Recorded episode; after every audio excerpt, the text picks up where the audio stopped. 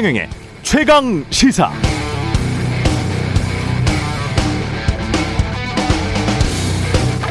네, 이렇게 요소수가 부족하면 장사해야 하는 기업 입장에서는 나름 최선을 다해야 합니다. 화물운송 사업자들도 마찬가지고요. 모두 다 생존이 걸려 있습니다. 이럴 때 함께 최선 다하라고 정부 조직, 정부 산하기관, 각종 협회들이 층층이 겹겹으로 있는 거겠죠. 그래서 그 어려운 고시보고 각국 대사관의 경제부처 관료들이 상무관으로 파견돼 있고, 중국에는 청와대 정책실장 지냈던 장하성 대사 나가 있고, 전 세계 어지간한 나라에는 한국 코트라지사가 설치되어 있고, 국내는 각종 산업협회 전직 고위 관료들이 낙하산으로 앉아서 산업계와 정부의 긴밀한 소통 창구가 되겠다고 자처하고 있습니다. 다 명분은 거기서 일하라고 있는 것이죠. 그런데 요소수 품귀 현상이 빚어지고 화물운송 대란이 일어날 조짐이 되어서야 정부는 장관들 모아 회의하고 뭔가를 계속 검토하겠다고 하고 있습니다. 발표하는 내용은 대부분 대책을 검토하고 매점매석하면 단속하겠다는 것. 검토하고 단속하고. 그렇다고 요소수가 나오는 건 아닌데요. 코로나19 팬데믹과 미중 갈등 등으로 각종 원자재, 부품, 소재, 농산물, 원료 등에 대한 글로벌 공급망이 위태로울 수 있다는 경고가 나온 지는 정말 오래됐습니다. 그동안 뭐 했습니까?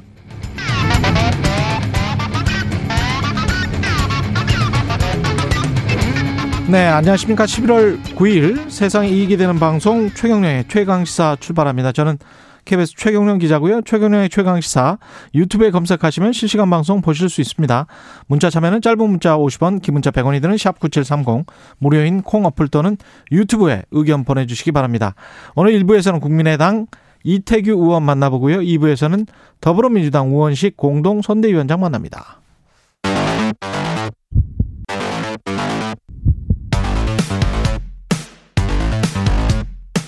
오늘 아침 가장 뜨거운 뉴스 언박싱.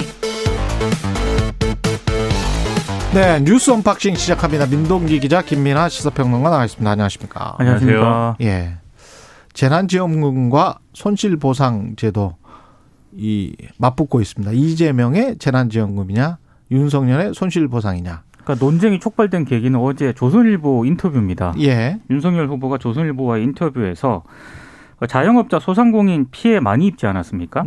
원칙적으로 전액 보상해야 한다면서 새 정부 출범 100일 동안 50조 원 투입하겠다라고 얘기를 했거든요. 이게 이제 알려지면서 윤석열 후보가 그렇습니다. 논쟁이 좀 시작이 됐는데, 근데 인터뷰가 공개된 이후에 윤석열 후보가 기자들을 만났거든요. 이때 뉘앙스가 조금 다릅니다.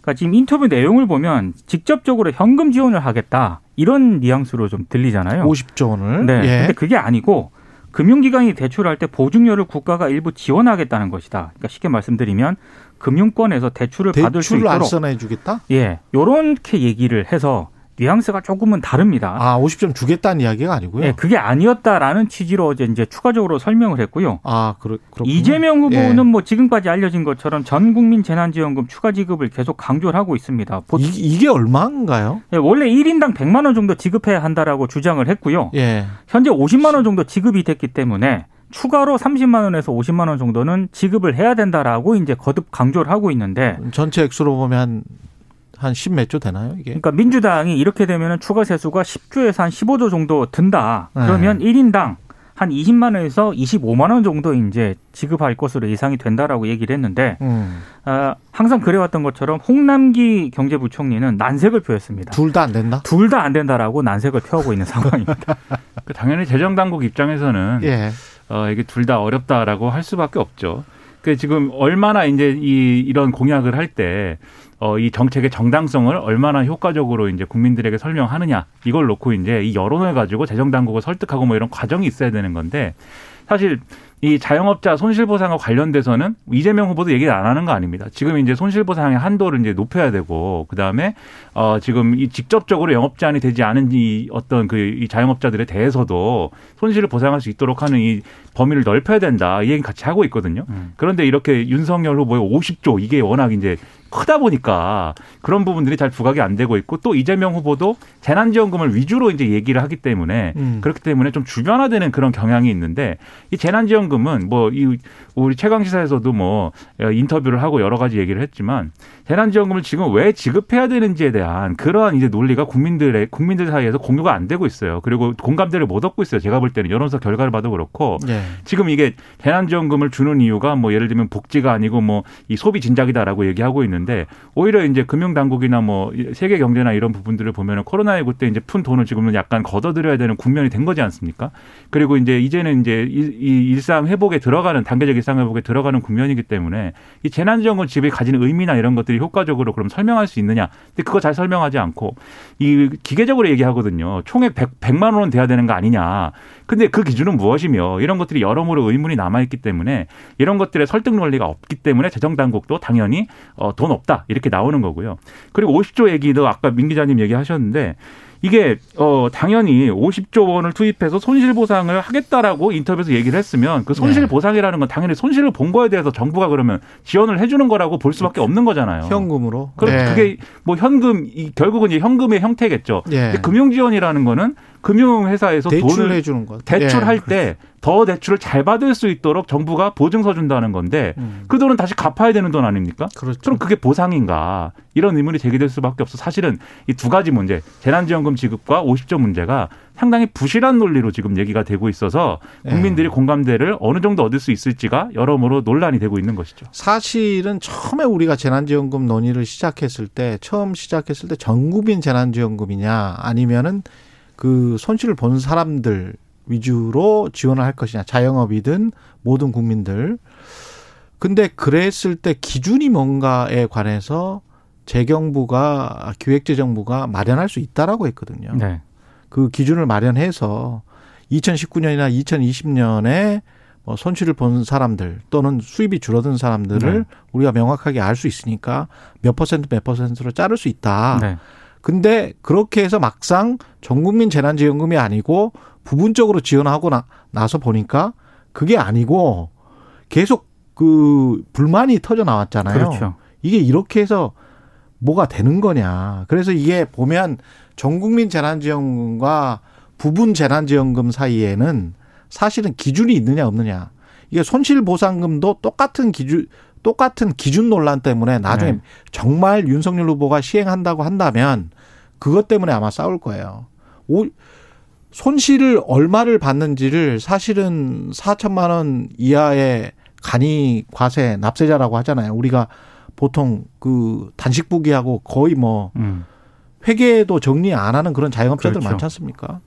그런 사람들 같은 경우는 얼마가 손해가 났는지 본인들도 몰라요. 그렇기도 하고 이 손해라는 게 코로나19 행정명령 때문에 이제 난 것이다라고 하는 건 영업을 못하게 한 경우에는 그렇죠. 그게 이제 가능한데 그 부분에서는 이제 말씀하신 대로 기준이 그러면 그런 보상해줘야 되는 기준이 문제가 되겠지만 그렇죠. 그렇지 않은 경우 영업이 제한되진 않아, 이게 영업이 정지되진 않았는데 하긴 했는데 이게 작년 예를 들어서 이전 기준보다 매출이 상당히 감소했다라는 거에 대해서 이게 정부의 행정명령 때문에 감소한 것인지. 온라인 매출의 급증 때문에 감소한 것인지 알 수가 없죠. 그렇죠. 그런 거를 구분할 수가 없죠. 그래서 이 손실 보상에 대해서는 재정 당국이 가지고 있는 방어 논리가 상당히 여러 가지가 다채롭게 있습니다. 근데 그거를 사실은 설득하려면 결국 국민 여론이 중요한 거고 정치가 중요한 것인데 의견이 분분할 수밖에 없죠. 그 부분에서 상당히 지금 빈약하다 이 얘기들이. 그리고 또 하나 있는 게 문재인 정부의 재정 확대 정책에 대해서 국민의힘이 지금까지 계속 반대해 왔거든요. 일단 윤석열 캠프는 그걸 당 내부에서 일단 뚫어야 할 것으로 보입니다. 만약에 50조를 지불을 하려면. 그런데 지난 총선 때는 김종인 위원장이 막 100조 얘기도 하고 그랬어요. 100조 생각하면 100조 이야기 했어요. 50조는 약간 선거 때니까요. 절반이 됐네요. 그러니까 선거 때가 돌아온 것이죠. 네. 장희숙님, 세금 뜯어서 줄 거면 주지 마세요. 김현수님, 재난지원금 반대. 4085님, 국민이 낸 돈을 국민 어려울 때 되돌려준다는 게 무슨 문제입니까? 이렇게 말씀하시면서 의견들이 상당히 분분합니다. 예.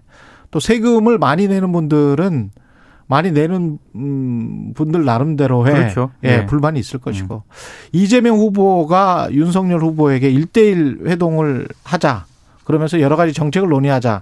이렇게 공개 제안을 했습니다. 그러니까 야당이 주장하고 민주당이 동의하는 그런 정책들 내용들이 있지 않겠습니까? 그런 거는 이제 정기국회 때 중지를 모아서 좀 통과를 시키자 뭐 이런 제안인 것 같아요. 주 1회 정도 만나가지고. 그런데 언론들의 관심은 그 제안 내용 자체보다는 왜 제안을 했을까 여기에 좀 관심이 많은 것 같습니다. 네. 그러니까 언론도 분석을 보니까 최근에 그 컨벤션 효과라고 해가지고 윤석열 후보가 이제 공식 국민의힘 대선 후보로 선출이 됐잖아요. 예. 그래서 지지율이 굉장히 상승세를 보이니까 이걸 조기에 차단을 하고 이재명 후보가 상대적으로 좀 우위라고 느껴지는 정책 대결로 국면을 좀 전환하려는 것 같다. 이런 좀 분석을 내놓고 있는데요. 윤석열 후보 쪽에서는 한번 생각을 해보겠다 이런 입장을 밝히긴 했습니다. 그리고 김기현 국민의힘 원내대표도 실무적으로 논의를 한번 해야 되지만 느닷없이 정치쇼 하든 만날 건 아닌 것 같다라고 얘기를 하면서도 가능성은 좀 열어놓고 있는 그런 상황입니다. 그러니까 이게 이것도 논리와 명분이 항상 중요한 건데요. 저는 예를 들면 이재명 후보가 윤석열 후보한테 한번 만나보자. 우리가 여당, 야당 뭐 후보로 선출이 됐으니까 만나가지고 한번 우리가 각각의 갖고 있는 어떤 비전을 좀 논의를 해보고 혹시라도 공동으로 추진할 수 있는 것들에 대해서는 한번 합의를 해보자. 이렇게 좀 구체적으로 로드맵을 갖고 얘기를 하면 저는 그걸 얼마든지 뭐 윤석열 후보 측도 뭐 못 받을 거 없는 것이고 오히려 안 받는다고 하면 그게 이상하다. 이렇게 갈 수가 있는데 지금 왜 만나자고 하는 것인지는 사실은 잘 설명이 안 돼요. 이것도. 그리고 이게 그냥 한번 만나자라는 차원하고 매주 정책 토론회를 개최해보자. 이건 또 의미가 다른 거거든요. 그런데 이재명 후보가 이걸 두 개를 같이 얘기하고 있어요. 정책 토론회를 매주 얘기하자는 거예요. 그럼 이 정책 토론회라는 건 그러면 이게 대선인데 TV 토론인 것인지 아니면 뭐 어떤 플랫폼으로 하는 것인지 실무적으로 결정해야 될 문제가 굉장히 여러 가지가 있지 않겠습니까? 예. 근데 그런 수준까지 이제 논의가 가자는 것인지 이런 것들이 여러모로 이제 불분명한 측면들이 있는데 그러다 보니까 윤석열 후보가 이게 무슨 의미인지 모르겠다라고 하면서 사실은 이제 출구 전략을 마련할 수가 있는 그런 제안을 지금 한 거죠. 그래서 이게 정치적으로 해석을 해보면 윤석열 후보가 어쨌든 준비되지 않은 후보라는 이미지가 있지 않습니까? 그리고 정책 이슈나 이런 거에 대해서 이제 자신의 어떤 생각을 꺼내면 여러 가지 허점들이 있기 때문에 그런 허점들을 공략하고자 하는 어떤 의도로서 이런 얘기를 했을 수가 있어요. 이재명 후보가. 근데 그게 보는 사람들이 다 아마 그런 의도일 거라고 생각하면 사실 그런 제안이 별로 실효적이지는 않은 거거든요. 그렇기 때문에 이런 좀 실효적이지 않은 카드를 이렇게 꺼내가지고 그냥 던지는 방식의 지금 이런 대응들이 이거 외에도 이제 이전에도 계속 좀 이뤄지고 있는 것 같은데 이런 부분에 대해서 선대위라든가 이재명 후보가 어떻게 지금 생각하고 있는지 상당히 궁금합니다. 예. 국민의힘은 선대위 인선을 두고 신경전을 벌이고 있고요. 홍준표 후보는 뭐 마이크를 잡지 않겠다 이렇게 이야기를 하더라고요. 그러니까 어제 홍준표 의원이 해단식을 가지지 않았습니까? 그러니까 기존 입장을 좀 강조를 했습니다. 그러니까 윤석열 후보가 우리 후보가 됐지만 자신이 마이크는 잡기가 어렵다. 비리 대선에는 참여하지 않는다. 이런 얘기를 했거든요. 다시 한번 지금까지의 입장을 강조한 것으로 보이고요. 다만 이제 어제 이제 언론들의 많이 주목을 받았던 멘트는 윤석열 후보하고 이재명 후보 두 사람 가운데 한 사람은 선거에 지면 감옥에 가야 할 것이다. 이런 얘기를 했는데 이 부분 언론들이 좀 많이 주목을 했습니다. 예. 그리고 기자들이 윤석열 후보와 그럼 만나겠느냐라고 또 질문을 했어요. 그러니까 이 질문에 대해서 이 홍준표 의원이 만난다고 해서 뭐가 달라지겠느냐. 내가 고집이 보통 센 사람이 아니다 이렇게 얘기를 했고요. 그리고 사실 이 얘기를 굉장히 하고 싶었던 것 같아요. 홍준표 의원이. 그러니까 민심에서 압승하고 당심에서 지는 희한한 경선이었다. 그런데 그게 선거의 룰이었기 때문에 자신이 깨끗하게 승복을 한 것이다. 부디 대선은 민심의 100분의 1도 안 되는 당심으로 치를 생각은 하지 말고 민심을 따라가는 당심이 되도록 하라 이렇게 당부를 했는데 어제 또 그 해단식에는 2030 남성 지지한 분들이 있지 않습니까? 이분들이 한 300명 정도 모였다라고 하고요. 그리고 일부 남성들은 또 눈물을 보이기도 하는 그런 좀 풍경이 펼쳐졌습니다. 막 감옥 얘기 나오고 이러니까 무서워요. 예.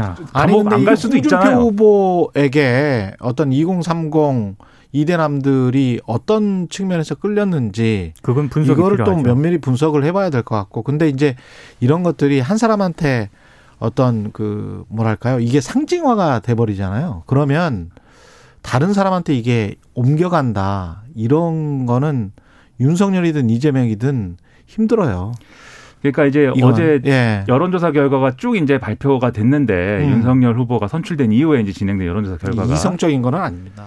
예. 네. 어떤 감성적인 거기 때문에 인간의 감성과 이성은 참 구별하기가 힘들기 때문에 여론조사 얘기를 하고 싶었지만 이성과 감성에 대해서 여론조사도 아니 누가 이제 누구를 좋아하는 거는 사실은 우리가 설명하기가 힘들잖아요. 근데 이제 여론조사 결과를 종합을 해보면 윤석열 후보가 상당 부분 이제 앞서가는 일단 효과를 컨벤션 효과를 누리는 걸로 쭉 나왔는데 어떤 거는 오차 범위 밖에서 이제 이재명 후보를 앞서고 어떤 건 오차 범위 내에서 이제 경합인데 그렇죠. 이게 20, 30대 젊은층 지지율이 어떻게 될 것이냐 상당히 이제 궁금했는데 이 홍준표 의원 때문에 윤석열 후보 측에서 우려했던 것보다는 여론조사 상으로는 일단 좀 어느 정도 이제 20, 30대 지지율을 가져가는 것으로 나타나긴 합니다. 근데 그게 이 지지라는 것도 강도가 있는 거거든요. 그렇죠. 정말 윤석열 후보를 이 젊은 층들이 열광적으로 막 지지하는 그런 분위기보다는 실망한 부분들이 있지만 이 보수 유권자 내에서 젊은 층들이 홍준표 의원이 선출되지 않은 거에 대해서 실망했지만 그거에 앞서서 지금 이제 형성되어 있는 프레임이 정권교체 프레임이기 때문에 네. 이 정권교체 프레임에 따라서 그래도 이제 한번 그래도 여론조사에서 이 질문할 때는 응답을 해본다 이런 수준에서 이제 어느 정도의 관망층이 이제 윤석열 후보로 이 결집한 것과 동일한 논리로 이제 거기로 갔을 거거든요. 네. 이거는 결국은 이 윤석열 후보가 앞으로 변화하는 모습을 보여줄 수 있느냐 없느냐에 따라서 말씀하신 대로 얼마든지 걷어들일 수 있는 지지라고 저는 생각을 하기 때문에 이거 안심하면 안 되는 거죠. 네. 그렇죠. 안심하면 안 되는 게 어제 또 이준석 대표가 페이스북에서 공개를 했거든요. 예. 수치를 하나 공개를 했는데 대선 후보 선출 전당대회 이후에 접수된 탈당 원서 통계 현황 있지 않습니까? 조금 긴장을 하긴 해야 될 것 같습니다. 서울시당 책임당원 가운데 탈당자가 623명이고요. 이 가운데 2030 세대가 84% 정도 된다고 했고 더 좀 심각하게 바라봐야 할 것은 지난 주말에 수도권에서만 1,800명이 넘는 탈당이 있었는데 이 탈당자 가운데 2030 비율이 75%가 넘는다라고 얘기를 했습니다. 예. 그러니까 이게 대표가 당대표가 직접 페이스북에 쓴 거거든요. 그렇죠. 그만큼 2030 탈당 비율이 굉장히 높아지고 있다는 그런 얘기인데 그런데 김재원 최고위원 같은 경우에 김재원 최고위원이 이제 뭐라고 하니까 지금 이준석 그렇습니다. 대표가 이렇게 말한 거 아니에요? 그러니까 김재원 네. 최고위원이 어제 오전까지 집계한 거에 따르면 탈당자 수 한 40명이 전부 다 이렇게 얘기를 했는데 방송에서 그렇게 이야기를 했죠. 예, 여기에 예. 이제 이준석 대표가 굉장히 이제 심기가 불편한 그런 일이었는데 그렇게 말하면 오히려 더 탈당한다. 그렇습니다. 그렇죠. 예. 왜냐하면은 이미 윤석열 후보가 경선 과정에서 이 사람들 2030 이 당원들에 대해서 뭐 위장 당원이다, 뭐 역선택이다, 뭐 이렇게 얘기해 놓은 게 있잖아요. 그렇네요. 생각해보니 그렇죠. 예. 그러니까 기분이 나쁜 거죠, 당연히. 이제 모처럼 원래 국민의힘 지지한 것도 아니고 정권 교체가 필요하다고 생각해서 모처럼 그래도 입당도 하고 뭔가 활동을 한 건데, 예. 예. 그저 언제 생각이나 해봤겠습니까? 예. 2030 젊은 세대가 그렇죠. 내가 직접 당원이 된다는 게 그렇죠. 그렇죠. 직접 입당을 해서 예. 정치 활동을 한다. 어떻게 큰 일이지? 그렇죠. 예. 그런 걸 했는데 당의 유력한 후보는 위장 당원이래잖아요. 기분이 나쁘죠, 당연히. 그런데 예. 이거를 그럼 앞으로 어떻게 그러면 네. 지금까지는 우리가 잘못했고 앞으로는 변화하겠다 이런 구조로 이 사람들을 설득하는 과정으로 가야 되는데 그렇죠. 김재원 최고위원 같은 경우에는 여전히 지금 탈당한다고 올리는 사람들 그거 한번 의심해 봐야 된다는 취지 아닙니까? 40명밖에 네. 안 되는데 왜 인터넷에서 다 탈당한다고 얘기하느냐. 역선택이야. 원래는 민주당원이었어. 뭐 여전히 그 생각을 가지고 그렇죠. 있는 거죠. 그리고 윤석열 후보 지지층이 지금 또 국민의힘 홈페이지나 이런 데서 네. 이 민주당에서 온 위장 당원들이 공작을 마치고 돌아간다 막 이런 거 쓰거든요. 당연히 그건 화가 날 수밖에 없는 겁니다. 그래서 네. 그런 대응을 안 하는 게 좋고 어떻게 하면 2030의 지지를 단단하게 만들 거냐를 놓고 지도부가 이제 판단을 해야 되는 거죠. 알겠습니다. 뉴스 언박싱 민동기 기자 김민하 평론가였습니다. 고맙습니다. 고맙습니다. KBS 1라디오 최경영의 최강시사 듣고 계신 지금 시각은 7시 38분입니다. 오늘 하루 이슈의 중심. 당신의 아침을 책임지는 직격 인터뷰. 여러분은 지금 KBS 1라디오 최경영의 최강시사와 함께하고 계십니다. 네, 국민의당 안철수 당대표를 대선 후보로 선출했고요. 어제부터 당 운영은 선대위 체제로 전환됐습니다. 선거대책 총괄본부장 이태규 의원 연결돼 있습니다. 안녕하세요. 네, 안녕하십니까. 예, 이번에도 중책을 맡게 되셨네요. 선거대책 총괄본부장이면. 선대위 운영은 어떻게 준비하고 계십니까? 후보랑 이제 논의해서 방향을 좀 정할 생각이고요. 예. 예, 개인적으로는 이제, 선거대책본부라는 것이 이제 일의 효율성이 떨어진 이제 비대한 것보다는 좀 심플하고 스마트한 일 중심의 선대위를 좀 생각을 좀 갖고 있는데, 원래 이제 선거가 작으면 이게 좀 노동 집약적으로 하는 거고요. 예. 대통령 선거라고는 큰 선거는 사실 소규모의 핵심 이 인력이었던 두뇌가 굉장히 중요하거든요. 예, 그래서 이 작은 선거는 뭐 조직이나 이런 걸로 영향을 미치겠지만 큰 선거는 조직 동원으로 이길 수가 없기 때문에 여기에 걸맞는 체제가 무엇인가를 좀 고민하고 있고요. 그렇게 그것을 통해서 현재 안철수 후보가 이 표방하고 있는 시대교체 목표, 또 과학기술 중심 국가라는 이 비전을 어떻게 잘 알려나갈 수 있을 것인가, 거기에 걸맞는 적정한 체제가 무엇인가, 뭐 이런 부분에 대해서 여러분들의 의견을 좀 수렴하려고 합니다. 큰 선거는 조직으로 이길 수 없다는 말씀은 약간 좀 고개를 갸웃거리게 만드는데요.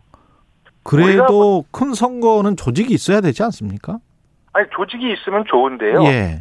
실질적으로 어떤 조직도 민심을 이길 수 있는 조직은 없습니다. 그건 당연하죠. 예. 예, 그래서 후보가 그 국민의 마음을 얻는 쪽의 정책인의 비전을 통해서 예. 국민의 마음을 얻는데 이런 데 집중을 해야지, 이것이 무슨 저 좌우나 진영으로 나눠가지고 그런 어떤 세대결로 몰아가서는 전체 국민의 마음을 얻을 수 없다는 것이 역대 선거에서 다 증명이 됩니다. 많은 후보들이나 정당들이 조직하지만 그 조직이 민심의 큰 바다에 비하면 아주 아주 작은 어떤 한 점에 불과하다는 거죠. 예.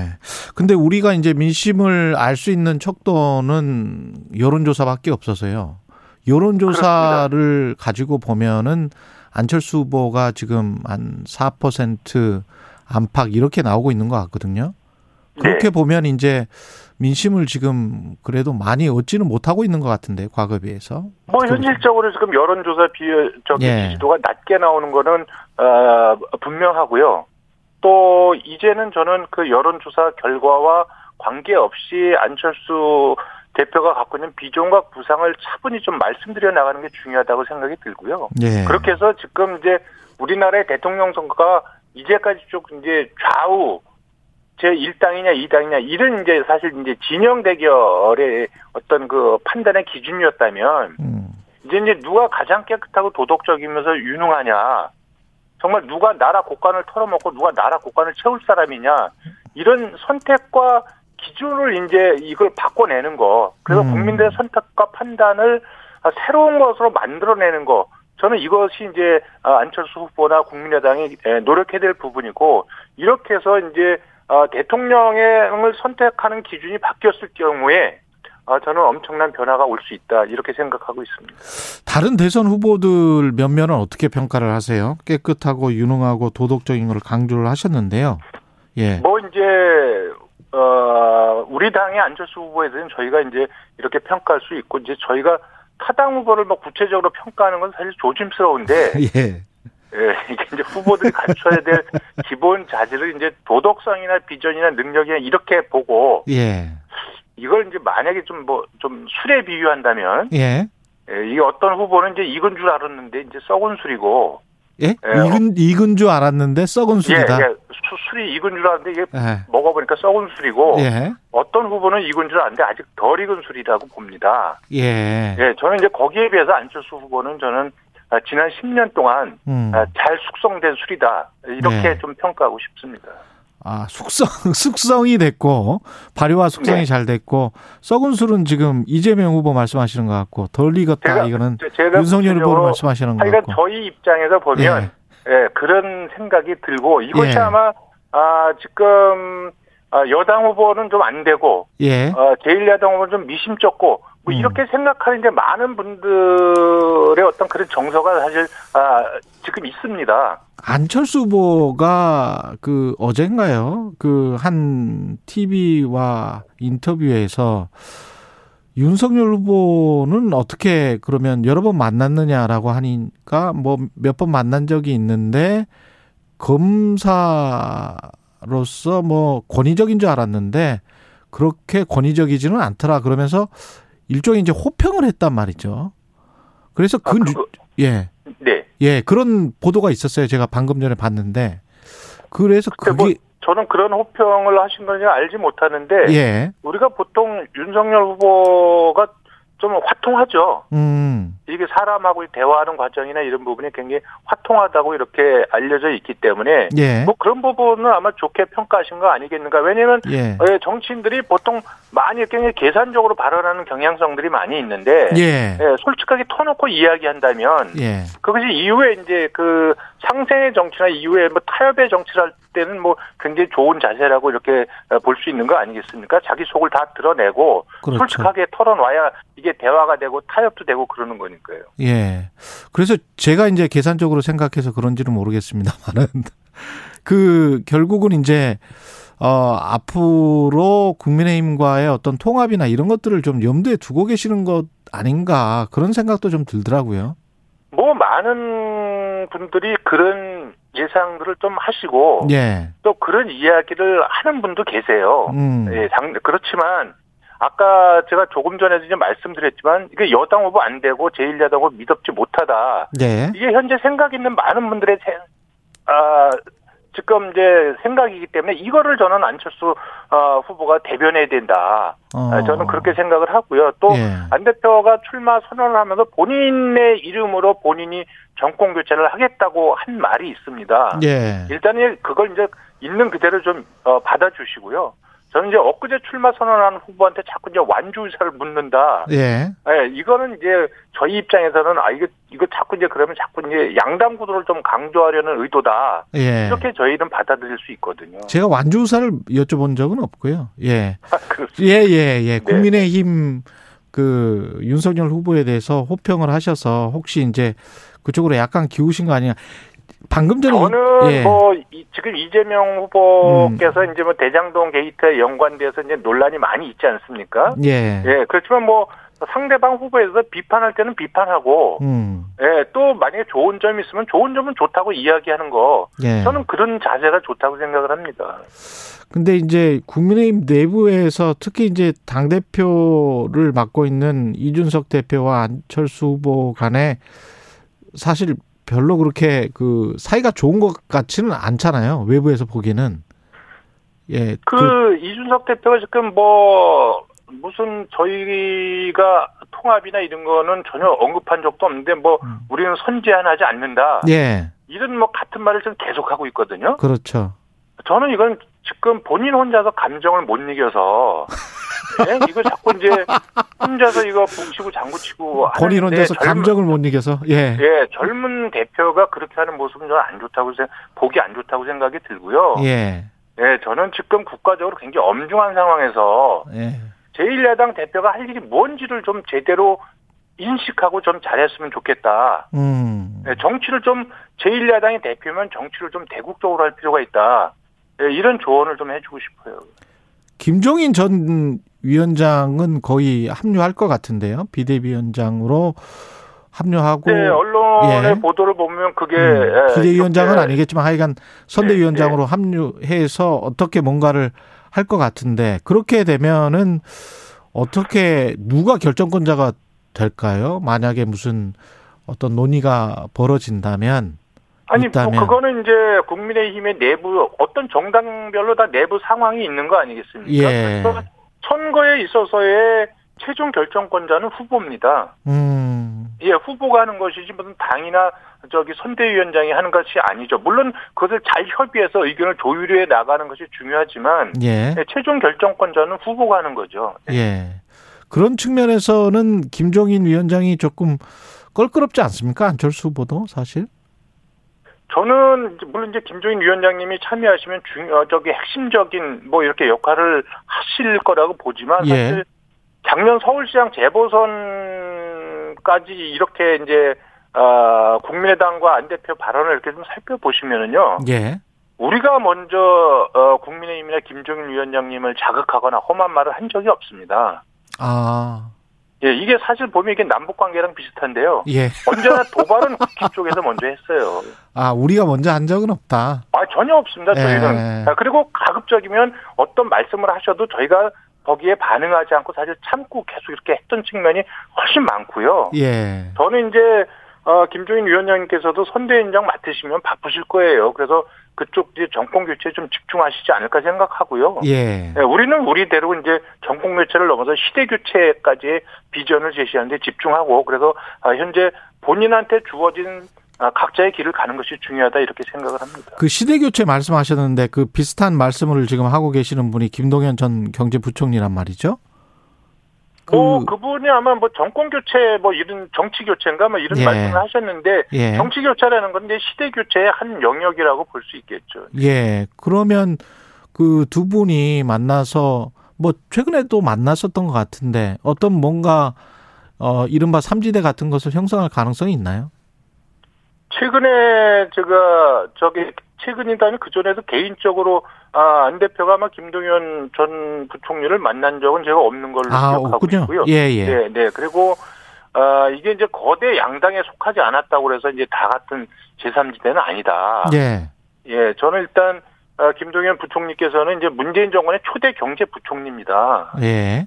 그리고 문재인 정권의 초대 경제 정책의 소주성을 비롯해서 많은 논란거리들이 있어요. 예. 예, 여기에 대해서도 입장을 좀 밝히셔야 되고요. 예. 예, 왜냐면 그 소추성 때문에 우리 서민들이 피눈물을 흘렸거든요.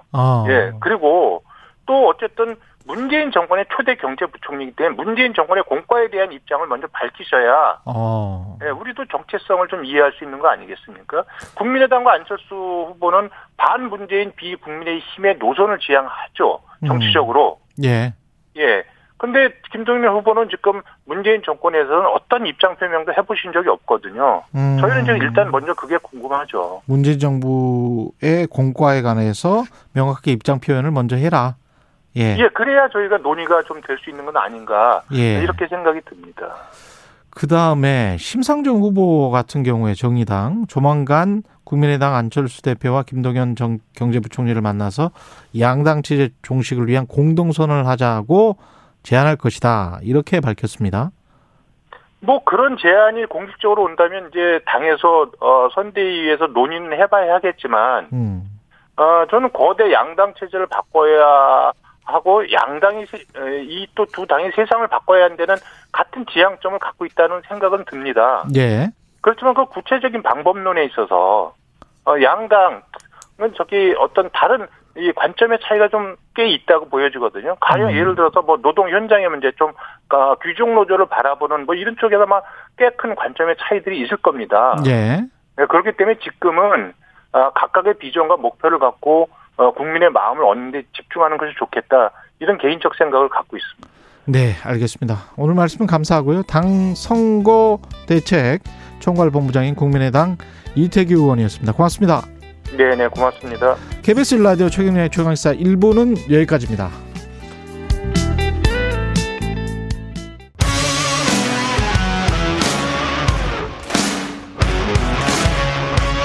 오늘 하루 이슈의 중심, 최경영의 최강시사.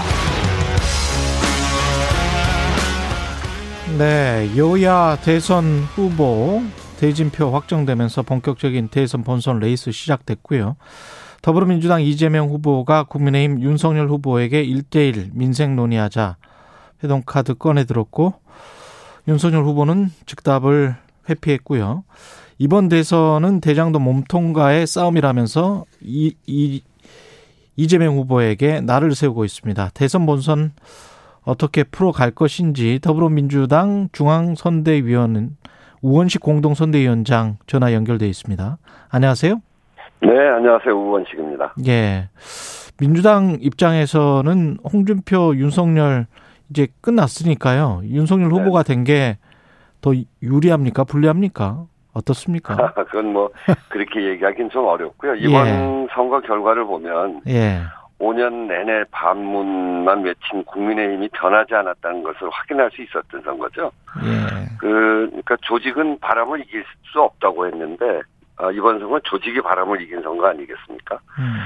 지난 국민의힘 전당대회가 주목받았던 것은 이준석 후보를 통해서 그 민심이 수구 기득권 당심을 확실히 제압했기 때문에 국민의 관심을 끌었는데, 이번 윤석열 후보 당선은 당심이 민심을 확실히 제압한 선거, 그래서 이준석 효과는 사라진 게 아니냐, 이렇게 보여지고요. 또 홍준표 후보에게 몰려있던 젊은 표심이 윤석열 후보한테 쉽게 가기는 어렵지 않겠나 이렇게 보여지는데, 뭐 탈당 이야기도 있고 또 홍준표 후보도 캠프에 합류하지 않고 청년의 꿈 플랫폼을 만들어서 청년들하고 이야기하겠다고 하니까 국민의힘 당내 내용이 쉽게 가라앉을 것 같아 보이지는 않습니다. 예. 그런 과정들을 거치면서 또 지형이 결정이 되겠죠.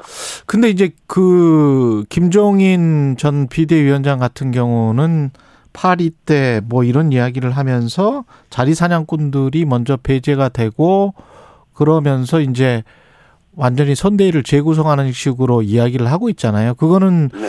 어떻게 보면 이제 자기 혁신으로 볼 수 있겠거든요. 네네. 그런 측면에서는 민주당이 상당히 좀 경각심을 가져야 되는 거 아닙니까? 아, 물론 당연히 그렇죠. 예. 지금 이번 선거 결과는 그렇다는 것이고요. 예. 또 그쪽 내부를 어떻게 정리하고 갈지, 또 파리 때 이야기하는데 경선을 승리한 쪽에 대해서 파리 때라고 이야기하는 것이 경선 승리한 쪽이 그렇게 받아들일 수 있는 문제인지 어떤지 뭐 그런 것들은 지켜봐야 되는 일이죠. 일단 컨벤션 효과 때문인지 어떤 건지는 모르겠습니다만은 각종 여론조사에서 오차범위 안팎으로 이기고 있어요. 윤석열 후보가 이재명 네네. 후보를. 이거는 이 양상은 어떻게 보세요? 네, 컨벤션 효과가 분명히 있는 것 같고요. 예. 저희들은 이제 그런 상황을 보면서 긴장을 하죠. 이제 그런 반면에 또 한편으로는 지금 말씀하신 여론조사는 국민의힘 경선 기간 동안에 지지층의 응답이 높은 시기에 조사된 결과거든요. 그래서 예. 국민의힘 지지자들이 더 많이 응답했다는 그런 측면이 있어서 약간의 착취도 있는 것으로 보이고요. 지지율은 뭐 이벤트에 따라서 오르락 내리락하기 때문에 조금 예.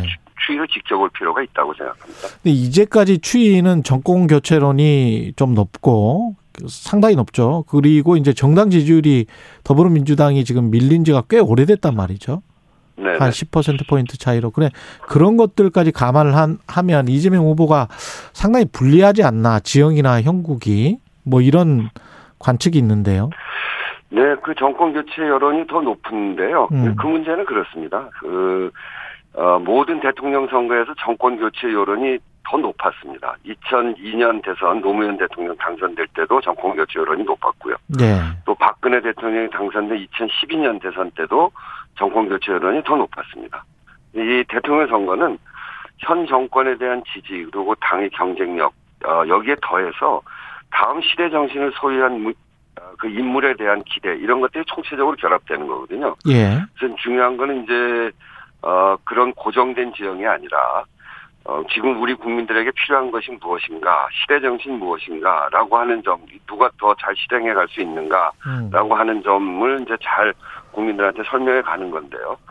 지금의 시대 정신은 코로나 위기를 통해서 적나라하게 드러난 사회 구조의 불공정, 불평등, 뭐 지역적 불균형 이런 것들을 극복하라는 거 아니겠습니까? 예. 그런 점에서 윤석열 후보 등의 이 야권 후보들의 시대 정신이 무엇인지 이런 것들을 내놔야 되는데 거긴 전혀 그런 답을 내놓고 있지 못하고 있어요. 예. 그런 반면에 이재명 후보는 지금까지 변방장수고 굉장히 어렵게 살아오기도 하고 또 그렇기 때문에 어려운 사람 곁에 늘 있었는데 그런 과정에서 기득권과 맞서고 끊임없이 불공정, 불평등, 불균형과 맞서서 성과를 낸 사람입니다.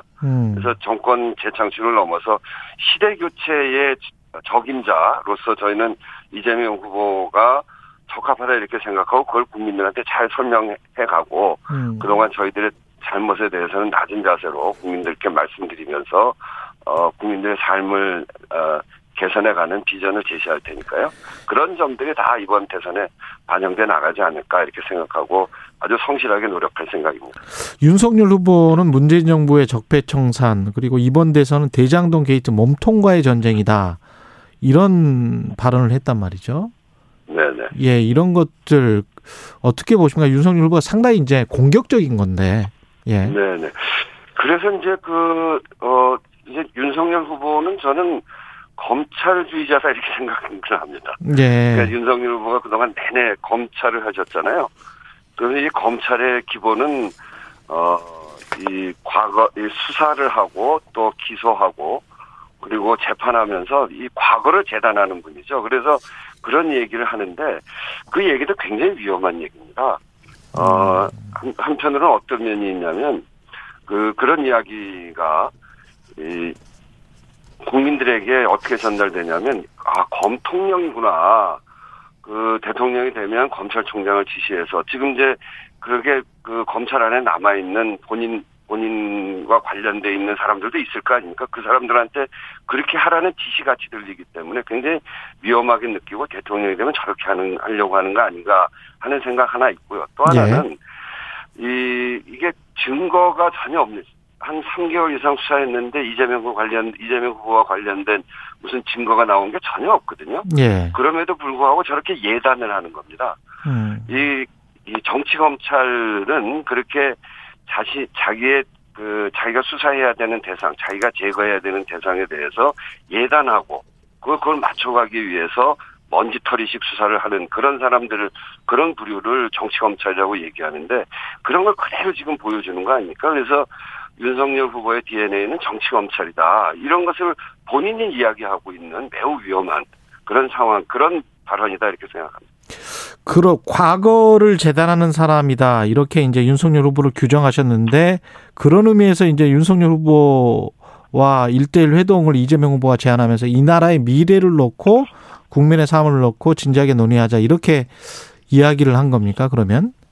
네, 그렇습니다. 예. 그러니까 결국 대통령 선거라고 하는 것은 이제 앞으로 5년 동안 국민의 삶을 어떻게 개선해 나갈지 그런 미래 비전을 이야기하는 거 아니겠습니까? 예. 그런 점에서 보면 대선 과정 자체가 정책 경쟁의 장이고 국민들이 잘 판단하실 수 있도록 비교하고 논쟁할 수 있는 그런 장이 되어야 하는 거죠.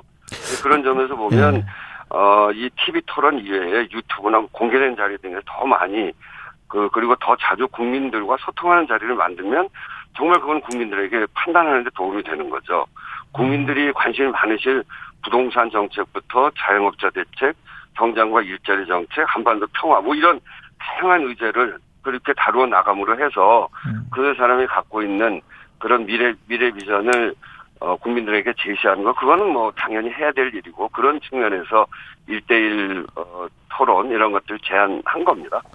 야당은 대장동 의혹에 관련해서 계속 특검 가자라고 이야기를 하고 있는데 반면에 어제 이재명 후보는 블록체인을 기반으로 하는 전국민 개발이 공유 시스템을 검토하고 있다 이런 이야기를 했어요.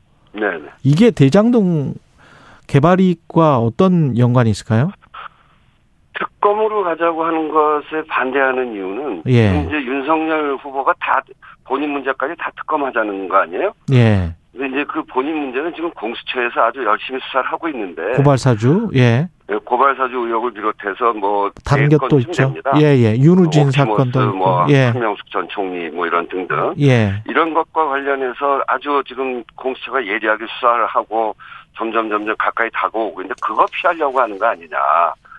특검을 하게 되면 특검을 지금까지 20여 년 동안 13차례인가 했는데 평균적으로 특검 합의하고 특검 임명해서 업무 시작할 때까지 47.3일 걸렸거든요. 예. 그런 점에서 보면 지금 주시하면 내년이나 들어가서 특검 임명을 하고 또 그 조사 기간이 있으니까 대통령 선거 그냥 넘어갑니다. 예. 그런 점에서 본인 수사를 피하려고 하는 거 아니냐. 그리고 이제 이 대장동 관련해서도 검찰에서 이제 거의 뭐 3개월 이상 검찰 경찰을 수사해서 지금까지 이렇게 밝히고 있는데 이것도 대선 이후까지 계속 끌고 가려고 하는 거 아니냐 그런 점에서 지금 특검은 적절치 않다고 보는 거고요. 이 블록체인 기반으로 하는 거는 뭐냐면 이 대장동 사건을 통해서 도시개발 사업에서 얼마나 많은 이익이 민간으로 흘러갔는지 또 일부 기득권 토건 세력이 얼마나 챙기고 있는지 국민들이 알게 됐습니다. 예. 그래서 한편으로는 개발이익 환수를 위한 법안을 처리하자고 하는 것이고요. 또 한편으로는 블록체인을 기반으로 해서 개발이익 전 국민 공유제 이런 것들을 만들어가는 거라고 보는 거거든요. 네. 이 부동산 불로소득과 개발이익을 특정 부패 세력이 독점할 수 없도록 블록체인 기술을 통해서 개발이익을 가상자산으로 국민에게 돌려주자 이런 취지입니다. 그래서 이런 새로운 디지털 기술에 맞는 새로운 방식 이런 걸 도입해서 개발 이득, 이런 불로소득 이런 것들을 국민에게 돌리는 방식을 저희들이 지금 고민하고 있는 거죠. 이 대장동이든 고발사주든 대선 전까지 진실이 온전히 드러날 수 있겠습니까? 잘못하면은 검찰이나 공수처가 어떤 그 수사 결과를 가지고 대통령 선거에 개입하는 그런 선거가 될 수도 있을 것 같아서 그런 것은 상당히 좀 우려스럽거든요. 어떻게 보세요? 국민들 입장에서 보면 그 진실을 좀 알고 싶어 하시는 거 아니겠어요? 예. 그래서 근데 대장동 같은 경우는 수사를 이제 3개월 정도 했고요. 예. 그리고 그 과정에서 문제가 거의 다 드러나 있고 그렇기 때문에 그걸 밝히지 못할 이유는 없을 것 같고요. 예. 고발사주나 뭐 이런 지금 윤석열 후보에 대한 공수처 수사도 이제 상당히 많이 그 부인이나 또 장모 뭐 이렇게 주가조작 사건, 가족들이나 측근까지 예. 하면 거의 이게 한 8건, 9건 이렇게 됩니다. 예. 그런 건들에 대해서 지금 거의 다 뭐 그 조사를 하고 밝혀나오고 있기 때문에 이걸 질질 끌고 가면서 의혹으로 계속 혼란스럽게 만들 것이 아니라 빨리 밝히는 게 좋다고 생각하고요. 진실은 밝혀야 된다. 그런 점에서 예. 지금 수사하는 데서 빨리 밝혔으면 좋겠다 이렇게 생각하고 있는 거죠. 관련해서 무슨 공수처에서 어떤 조사 결과나 뭐 이런 것들이 나왔을 때 윤석열 후보가 대응한 것 발언 중에 정치 탄압이다 이런 이야기를 하지 않습니까? 이 부분에 관해서는 어떻게 생각하세요? 아니 그게 어떻게 해서 정치 탄압이죠? 그러니까 문제가 없는 거는 예. 왜 수사를 하겠어요? 지금 이제 검찰이나 경찰이나 이런 데서 정치 탄압적으로 본인이 검찰에 있을 때 잘 알잖아요. 어떻게 하는 게 정치 탄압인지. 있는 사실을 그대로 밝혀야 되는 것인데 그렇지 않고 아까 앞에서도 얘기했습니다만 미리 예단해서 본인이 제거해야 될 대상을 예단해서 먼지털이식 수사를 하고 짜맞추기 수사하고 이런 것들이 정치 탄압인데 그렇지 않고 이렇게 정상적으로 수사해 가는 것 이런 것들을 정치 탄압이라고 얘기하는 것은 문제가 있고 예. 이런 과정에 아무런 문제가 없이 밝혀지면 다행입니다만 그 수사는 수사대로 그냥 진행해야 되는 거죠. 그거를 그렇게 정치 탄압이라고 미리 규정하는 것 그건 그야말로 수사를 못하게 하는 어떤 사인 아닌가요? 아, 이재명 후보 입장에서는 지금 문재인 정부를 계승해야 되는 측면도 있고 뭐 그걸 이제 청출어람이라고 이야기를 하는데 또 이제 차별화도 또 해야 되거든요. 네. 어떻게 보면 상당히 좀 딜레마에 빠질 수도 있는 건데요. 문재인 정부를 비판하기도 하면서 기본적으로 문재인 정부를 승계하는 거죠. 민주당이라는 하나의 뿌리에서 나온 이런 가지들이 이제 본질적으로는 같을 수밖에 없거든요. 예. 부족한 부분은 채우고 성과는 더 발전시키는 방향입니다. 국민들께서 많이 실망하셨던 부동산 문제를 해결하는 것은 어느 정부든 그 숙명으로 해야 되는 일이고요. 또 코로나19로 악화되어 있는 불공정, 불평등, 불균형 문제 해소를 위해서도 해법에 나서야 되고요. 예. 그리고 탄소 중립과 같은 큰 이 기후 위기에 대응하는 전환에 맞춰서 에너지 전환이나 노동 존중 사회, 국민의 생명과 안전을 최우선하는 사회 이런 것들은 단절 없이 이어가야 되고요. 특히 외교 정책에 있어서 국익 중심의 실용 외교와 균형 외교를 이어가면서 남북한 교류 신뢰 회복을 위해서 노력하는 거 이런 걸 해야 되는 일이죠. 그래서 부족한 점은 채우고 성과는 발전시키는 그 청출어람 그러니까 제자가 스승보다 낫다 그런 거 아니겠습니까? 예.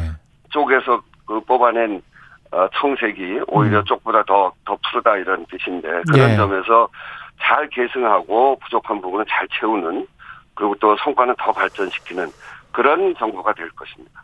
전국민 재난지원금과 관련해서는 이재명 후보가 제안을 해서 당에서 지금 협의를 하고 당정간 협의가 되고 있습니까? 어떻습니까? 이거는? 네, 충분히 협의가 되고 있고요. 예. 지금 이제 이거는 위드 코로나를 단계적으로 시작했지만 그것이 곧바로 서민경제 전환점이 되지는 않을 겁니다. 좀 부족하죠. 예. 초과세수를 활용해서 완전한 일상 회복으로 가는데 총력 지원해야 하는 것은 정부가 해야 될 일이고요.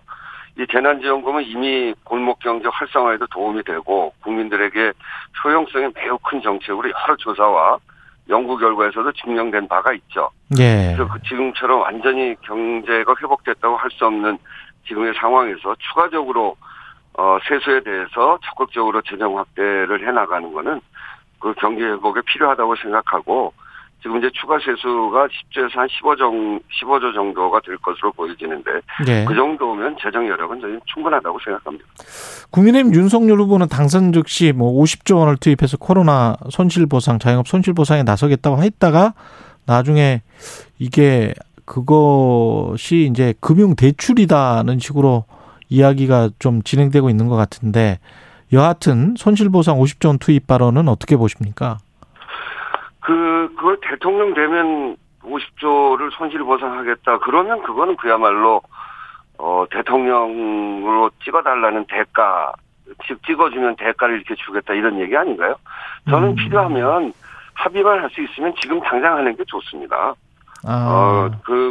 우리나라의 국가 부채율이 선진국 중에서 가장 낮은 편이거든요. 예. 그러나 가계 부채율은 가장 높습니다. 다른 얘기로 하면 국가는 부자고 국민은 가난하다는 거예요. 예. 왕조 시대에도 흉년이 들면 구휼미를 내는데 지금과 같은 서민 중산층의 위기에 정말 국간 걱정만 해서는 안 되는 거라고 생각합니다. 정말 그 일본이나 유럽 선진국 이런 나라들은 그 GDP 대비해서 17.31%의 재정 지출을 했고 미국은 25% 했는데요. 우리나라의 추가 재정은 GDP 대비 4.5%에 불과했습니다. 예. 그런 점에서 충분히 할 수 있는 여력이 있고 그렇기 때문에 가계 부채 대신 국가 부채를 늘리는 것, 그러니까 국가 부채 대신에 가계 부채를 늘리는 방식이 아니라 이제 예. 가계 부채를 줄여주기 위한 노력을 해야 될 때고. 그렇게 해야 된다고 봅니다. 근데 정부 재정은 걱정이 없다. 그런데 홍남기 경제부총리는 자꾸 안 된다라고 하는 거 아닌가요? 그러게 그게 이제 그래서 저희들이 논의해야 되는 일이죠. 예. 우리나라의 국가 부채율은 세계에서 가장 건전한 국가 부채율을 선진국의 우리가 거명하고 있는 나라들 중에서 가장 건전한 국가 부채율을 갖고 있거든요. 예. 근데 그거를 계속 이런 시기에도 어렵다고만 하는 것은 저희들로서는 좀 납득하기 어려운 일이기 때문에 예. 당장간에 이번에도 충분한 협의를 통해서 해나가야 된다고 봅니다. 문자로 긴급 질문이 하나 와서요. 덩다리님이라는 분이 요소수는 어찌 해결해야 하나요?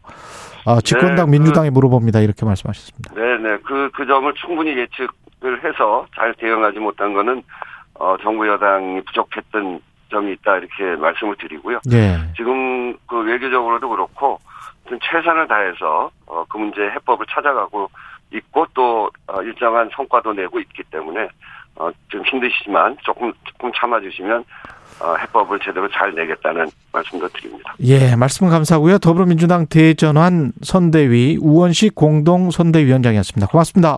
네, 감사합니다. 공정, 공익, 그리고 균형. 한 발짝 더 들어간다. 세상에 이익이 되는 방송.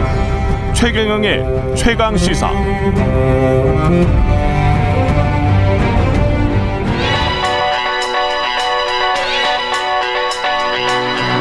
최강시사. 신혜리의 눈. 네, 신혜리의 눈. 예, 뉴스포터 신혜리 에디터 나와 계십니다. 안녕하세요. 네, 예. 왜 웃으세요? 아니요, 뉴스포터 에디터 뭐 이래가지고 이게 라임을 좀 맞췄구나 뭐 이런 생각도 좀 들고. 잘하시네요. 네. 예. 오늘은 무슨 이야기입니까? 네, 간밤 사이에 예. 정말 일론머스크. 이 테슬라 주식 때문에 예. 정말 온통 난리였습니다. 뭐 외신도 하루 종일 이걸 보도하고. 이 서학 개미들은 이거 밤잠을 제대로 못 잡니까? 네, 이것 때문에 어제부터 아마 잠을 못 잔 분들이 꽤 많을 텐데요. 이 주말에 일론 머스크가 잠자나 하다가 트위터를 하나 올렸어요. 예. 그 트위터 보셨나요? 봤어요. 관련 보도는 봤어요. 네, 예. 자기가 이제 그 세금 엄망잔자세를 지금 바이든 정부 그리고 민주당이 그렇죠. 추진하고 있는데 이걸 내려면 내가 돈이 없기 때문에 내가 가진 지분 10%를 팔아야 한다. 예. 근데 내가 당신들이 찬성하는지 아니면 반대하는지 요거에 따라 설문조사를 하고 그거에 따르겠다 이러면서요. 나는 민주주의에 따르겠다. 네. 그것도 트위터에서 설문조사했고요. 네. 정말 많은 사람들이 수백만 명이 참여를 해서 그래 너 팔아라 이렇게 했어요? 근데 팔아라고 된 거죠. 그래서 찬성이 58% 반대가 42% 예. 이게요 결과에 따르겠다라고 분명히 했기 때문에 예. 어쩔 수가 없는 거예요. 그래서 이게 본인은 이제 바이든의 억만장자 과세를 반대를 하는데 그걸 팔아서 세금 내라라고 하는 사람들이 그쵸. 58%였다는 네, 거죠. 그래서 이게 되게 웃긴 게 그 예. 결과가 나오자마자 아이디를 바꿉니다. 예. 아이디를 바꾸는데 아이디를 바꿨어요? 네, 트위터 아이디를? 네, 로드 엣지라고 바뀌었는데 예. 이게 무슨 뜻이냐 했더니 이게 예. 무슨 코인 이름이기도 하고 찾아보니까 예. 그다음에 엣지 로드라는 것도 그 단어가 있는데 예. 이게 그러니까 어떤 뜻이냐면 종합적으로 나 정말 화났다. 내가 정말 이런 허무한 결과가 나올지 몰랐다. 뭐 이런 은유적인 예. 표현이다라고 외신들이 얘기하는데 예. 당황한 거죠. 당황하셨어요? 당황하셨구나. 네. 예. 근데 일각에서는요. 제 주변에서도 찬성을 누른 사람이 꽤 많았는데 그 이유는 뭐냐면 예. 테슬라의 성장성을 계속 잘 보고 있습니다. 사람들이 테슬라 주식은 더 갈 거라 보는데 최근 한 달 동안 50%나 올랐어요. 그러니까 사람들이 이게 조정을 좀 받길 기다리는 사람들이 있었던 거예요. 그 10% 정도 지금 지분 10%가 나온다는 거잖아요. 그렇죠. 그러면 엄청난 조정을 받을 거고 예. 그러면 서학개미들이 줍줍을 하고 싶어 하겠죠. 예. 그렇다 보니까 사람들이 찬성을 더 많이 눌렀다 뭐 이런 해석도 있더라고요. 이게 지분 10%면 어느 정도 돈입니까? 이게 지금 지분 10%면 거의 예. 500억 달러입니다. 이게 지금 지분 10%면 예. 네, 이게 지금 제가 이 사람이 한 300조 원 정도의 자산가이기 때문에. 네, 맞습니다. 세금이 60조고 그게 예. 20%니까 예. 거의 뭐 200조 정도 되는 거라고 지금 보여지는데요. 예. 네, 지금 이게 이제 억만장자세에 대해서 왜 이렇게 예. 반대하냐. 세금 자체가 머스크의 경우에는 억만장자세를 내려면 네. 억만장자세가 한 60조 원 정도 내야 된다? 네, 그렇습니다. 근데 이게 뭐냐? 일단 예. 뭔지 좀 중요한데 예. 이게 이제 순자산이 1조 원이고 예. 3년 연속 소득이 1,000억 원 이상인 사람한테만 매기는 거예요. 억만장자세가. 네, 그래서 이게 미국 전역을 딱 봤을 때 여기에 예. 해당하는 사람이 한 700~800명 정도밖에 안 됩니다. 예, 그럼 억만장자세가 순자산이 1조 원 이상, 네. 자기 개인이 가진 자산이 1조 원 이상, 3년 연속 소득이 1,000억 원 이상. 네. 그러니까 이거를 다 세도 한 800명이 안 돼요. 미국도 700~800명밖에 안 되네. 네. 근데 예. 이게 아직은 뭐 통과된 건 아닙니다. 이게 예. 이제 그 민주당의 론 와이든 의원이 상원에서 추진 중이고 예. 이게 왜 그러냐. 이제 슈퍼리치들 그러니까 뭐 제프 베이조스나 그다음에 그 일론머스크 같은 사람들은 예. 그 월급을 받지 않고 그냥 예. 스톡 옵션으로 그냥 받습니다. 예. 그러다 보니까 소득세를 안 내는 거예요. 예. 일론 머스크가 얼마 전에 낸 소득세를 봤더니 8,000달러였습니다. 그렇다 보니까 8,000달러밖에 안 내요. 네, 그리고 1년에 소득세를? 네, 왜냐하면 1년에 이 소득세 800만 원을 낸 거예요? 네, 월급을 안 받으니까요. 나보다 더 적게 내네.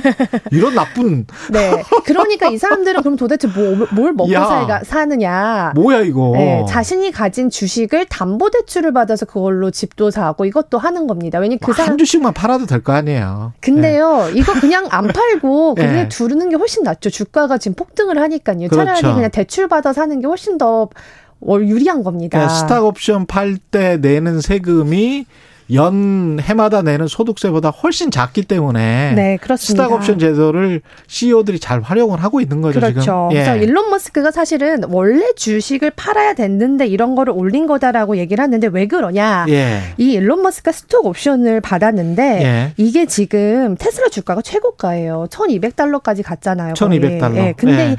이 일론 머스크 한 주당 6달러에 받았단 말이죠. 원래 자기가 옛날에 받았을 때 네, 근데 스톡옵션 만기가 내년 네. 8월이에요. 어차피 만기가 내년 8월이구나. 근데 지금이 최고점이라고 생각할 수도 있는 거죠. 그렇지. 근데 억만장자세에 대해서 괜히 비난을 하면서 불만도 내고 네. 그다음에 주식 팔 명분도 좀 만들어보고. 네, 딱 그거로 해석이 되고 있습니다. 그래서 와, 머리가 좋다라고 말해야 되는 건지 사악하다라고 네. 이야기를 해야 되는 건지 야 하는 일마다 네. 꼭 그 언행들이 좀 이상해요. 네. 이 그런데요. 네. 그 일론 머스크가 스톡옵션 네. 받았을 때 캘리포니아에 거주했기 때문에 이때 내야 되는 세금만 거의 54%란 말이죠. 네. 그러니까 이게 주식을 팔고 그 이제 이익 실현한 부분은 53%를 내면 이게 5조 정도예요. 아, 스톡옵션이라도 네. 그게 54%예요? 그렇죠. 주정부하고 연방정부하고 세율 합해서 다 합해서요. 캘리포니아가 원래 이제 세금이 센 곳입니다. 맞습니다. 예. 네, 연방정부 그러니까. 세금까지 합해가지고 54%. 네, 그러니까 본인도 5조 원의 현금이 필요하다 뭐 이런 건데, 네. 예, 그럼에도 불구하고 지금 주가가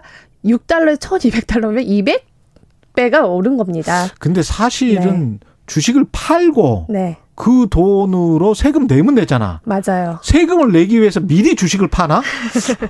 이 주식이 정말 예. 계속 고공행진을 하니까 그렇고요. 예. 지금 그래서 민주당이나 이 바이든 정부에서는 코로나 예. 때 이 그 억만장자들의 자산이 거의 뭐 몇십 배, 몇백 배 늘었다고 그렇죠. 다들 보고 있기 때문에. 근데 이 억만장자세가 이게 미실현 손익에 관한 과세잖아요. 네, 그래서 반발이 많습니다. 이게 정확히 뭐예요? 이게 그러니까 아직 예. 팔고 있지 않은 주식에 대해서 주식의 가치가 평가 올랐을 때 가치가 올라가면 네. 거기에 관해서 1년에 한 번씩 세금을 부과하겠다. 그렇게 하겠다는 건데 이게 아. 조금 비판이 있는 게 그러면 예. 만약에 뭐 미술품이나 다른 예. 걸로 가지고 있는 사람들의 자산은 뭐냐 그런 사람들도 억만장자 아니냐. 그렇지. 왜 굳이 주식에 대해서만 그러냐라는 게 이제 반대 여론이고요. 그거는 명확하게 시장 가격, 공정 가격이 안 나오니까. 네, 맞습니다. 시장 가격이 나오는 주식에 관해서는 평가 차익에 관해서 과세를 하겠다는 그쵸. 건데 예. 평가 차익을 과세 하는 경우는 이거 미실현 이익이기 때문에 네. 아 이거는 상당히 논쟁이 있을 겁니다. 네, 법적으로도 미국에서도. 통과될지를 예. 좀 논쟁을 하고 있는데 예. 왜냐하면 이 사람들 주식을 안 파니까요. 그렇죠. 바이든 정부에서는 어떻게든지. 근데 이제 우리가 봐야 될 건 네. 이런 그 미실현 이익에 관해서도 과세를 할 정도로 나와야 되는 네, 그런 빈부격차 예. 그 정도의 지금 상황이 됐다. 그래서 네. 미국 민주당에서 그 정도의 제안 과거 같으면 이거는 분명히 이거는 시장 논리에 맞지 않다는 말도 안 되는 거죠. 소리라고 분명히 네. 그랬을 텐데 네. 이런 소리까지 나와야 될 정도 이런 네. 정책까지 나와야 될 정도로 빈부격차가 심해졌다는 것. 네. 그래서 간밤에 파월 의장 이런 얘기를 합니다. 불평등. 예. 그러니까 코로나로 인해서 불평등이 너무나 심해졌고 이건 이제 우리가 해결해야 될 때다라고 하는데요.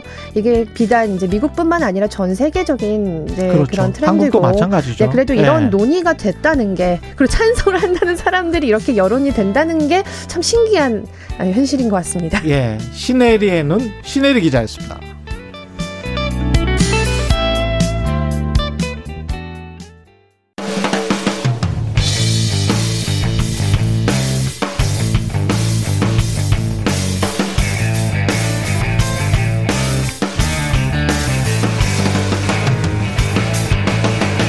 최경영의 최강시사 최경영의 최강시사 진실탐사 K 네 뉴스 속 사건의 진실을 깊이 있게 파헤쳐보는 시간 진실탐사 K입니다. 현근택 변호사 그리고 최단비 변호사님 나와 계십니다. 안녕하세요. 안녕하세요. 네 안녕하세요. 예. 대장동 의혹은 유동규 전 성남도시개발공사 개입본부장 첫 공판이 내일이네요. 내일 11월 10일 열리는데 정리를 좀 해볼까요? 일단. 네, 이 내일 열리기로 했고요. 지금 언론 보도에 따르면은 뭐 연기 신청을 했다 또 이런 보도도 나오고 있습니다. 그런데 예. 이제 현재 유 전 본부장이 받고 있는 혐의가 크게 두 가지인데요. 예. 처음에 받았던 혐의는 이제 뇌물 혐의죠. 이 뇌물 예. 혐의는 대장동 개발업체에게 3억 5천만 원을 받았다. 그리고 두 번째는 화촌대유에게 편의를 바치고 700억을 받기로 했다. 처음 이것으로 이제 기소가 됐고요. 예. 그 이후에 이제 추가 기소가 됐습니다. 이 추가 기소가 된 게 배임 혐의였고 이 배임 혐의는 화천대유 대주주인 김만배와의 공모를 해서 이 화천대유에게 이득을 이제 몰아주고 성남도시개발공사에게 손해를 입혔다. 그리고 이 손해액이 651억 원 플러스 알파다. 이제 이러한 혐의를 받고 있는 상황입니다. 예, 첫 공판하고 이러면 어떻게 사건의 진실이 이렇게 점차 밝혀지는 과정이겠죠? 첫날은 간단히 끝납니다. 판일 인정할 거냐 말 거냐. 인정하면은 빨리 끝나고요. 아, 인정 안 하면은 이제 증거를 하나하나 조사해야 돼서 증인들도 불러야 되니까. 근데 뭐 유동규 씨 같은 경우는 부인할 것 같아요. 부인할 것 같고. 왜 그러냐면 지금 최 변호사님 말씀처럼 이 처음에 이제 3억 5천 이 부분도 사실 검찰이 왔다 갔다 했어요. 처음에는 위례 신도시된 대가냐? 이게 2013년 일이거든요. 그렇죠. 그 대장동이 본격화되기 전이에요. 대장동 그 위례 신도시라고 그랬죠. 근데 이게 나중에는 또 이것도 대장동과 대가 관계다 이렇게 약간 바뀌었고. 아, 그다음에 아시는 것처럼 이제 5억 부분도 뭐 4억이 수표냐 현금이냐 왔다 갔다 했잖아요. 그다음에 이게 최종적으로는 또 남욱 정영학한테 갔단 말이죠 돈이. 그러면 이게 뇌물로 준 거를 다시 빌려줬다는 얘기인데 그것도 좀 상식적이지 않고 최종적으로는 지금 수표 사업이라 검찰의 주장은 뇌물로 준 거를 다시 빌려줬다는 거예요? 그러니까 김만배가 유동규 본부장한테 뇌물로 준 거를 그걸 다시 이제 남욱이나 정혜가한테 유동규가 줬다는 얘기잖아요. 그 사무실이 있었으니까 그러니까, 남욱 변호사 사무실이 있었으니까. 이제 그게 과연 또 수표로 사업 뇌물 준다는 것도 좀 그렇고. 그다음에 현금 사업이냐 수표 사업이냐 왔다 갔다 했거든요. 그러니까 당연히 제가 보기에는 인정하기 쉽지 않을 것이고. 근데 이게 지금 제가 보기에는 많은 언론들이 이게 다 배임이 핵심이다 그러는데 저는 오히려 뇌물이 핵심인 것 같아요. 왜냐하면 사적인 어떤 이해관계들, 돈을 받아서 이렇게 설계를 했다. 그래야 이게 범행의 동기가 이제 되는 거거든요. 네, 그렇게 본다 그러면 그 3억 5천이 뭐에 대한 대가냐. 대장동이냐 위례냐. 그다음에 지금 5억도 과연 이 5억금도 오래 받은 거예요. 2021년에. 이게 설계는 2015년에 됐잖아요. 그럼 이게 6년 후에 받은 건데 과연 그거에 대한 대가로 볼 수 있느냐. 그게 있고 그다음에 이제 700억은 이제 약속이라 그랬는데 그렇죠. 약속도 물론 뇌물이 됩니다만 약속은 무죄가 되는 경우가 많아요. 왜냐하면 확실하게 약속해야 되거든요. 무슨 공증을 서든지 아니면 뭐 이렇게 서류가 있어야 된다.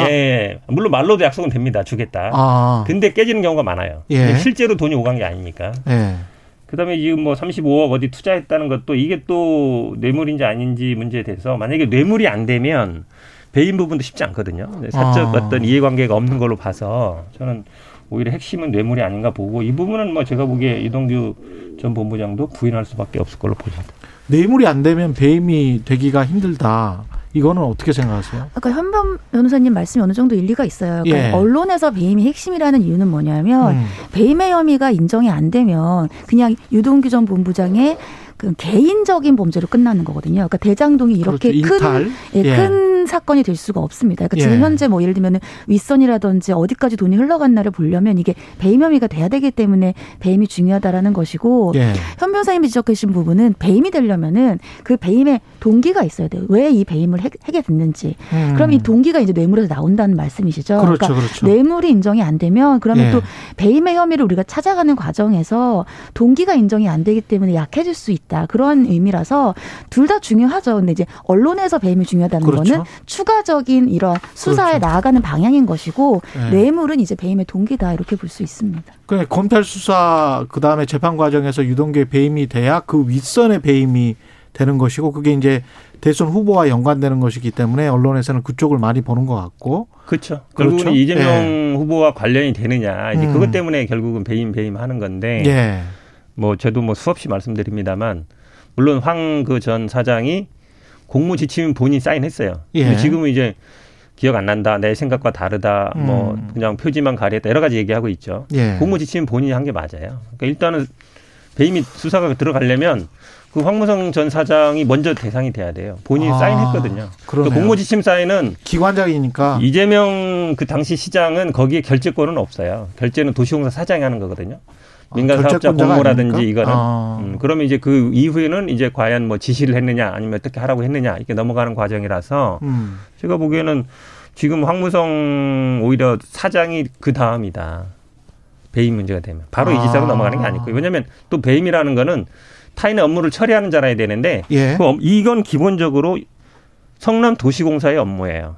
도시공사에서 사업자 공모하고 주주협약 맺고 이렇게 했거든요. 그러니까 도시공사 사장 아니면 지금 유동규 본부장 이런 사람들이 배임이 돼야 그다음에 이제 뭐 이재명 지사가 그걸 지시했냐 안 했냐 이렇게 넘어가는 거죠.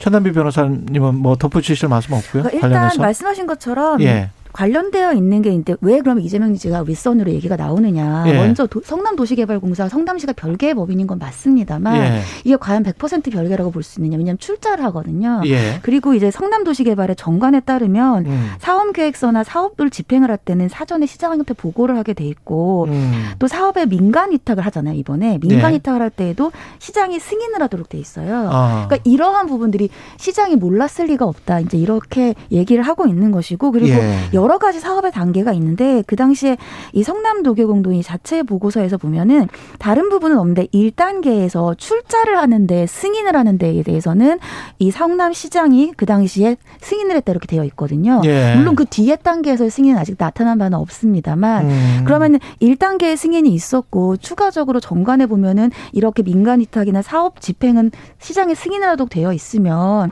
그러면은 그 승인 라인은 있을 거라는 말이에요. 그러면은 예. 앞서서 이제 현 변호사님 말씀하신 것처럼 그 앞에의 뇌물이라든지 배임의 혐의와 아니면 고의가 어디까지 갈 것이냐. 이제 그 부분이 앞으로 이제 검찰에서 수사를 해야 되는 부분이죠. 그러네요. 정확히 말씀하셨는데 예. 그러니까 결국은 돈 받은 게 없으면 이재명 그 당시 시장의 배임까지는 안 가요. 왜냐하면 그분들은 동기가 있는 것이고. 그렇죠. 돈이라는. 사적인. 왜냐하면 예. 개인적으로 사적이. 돈을 벌어야 되고 예. 그 돈을 주고받았단 말이죠. 예. 그래서 이제 배임이 되는 건데 말씀하신 것처럼 맞습니다. 다른 법인의 출자.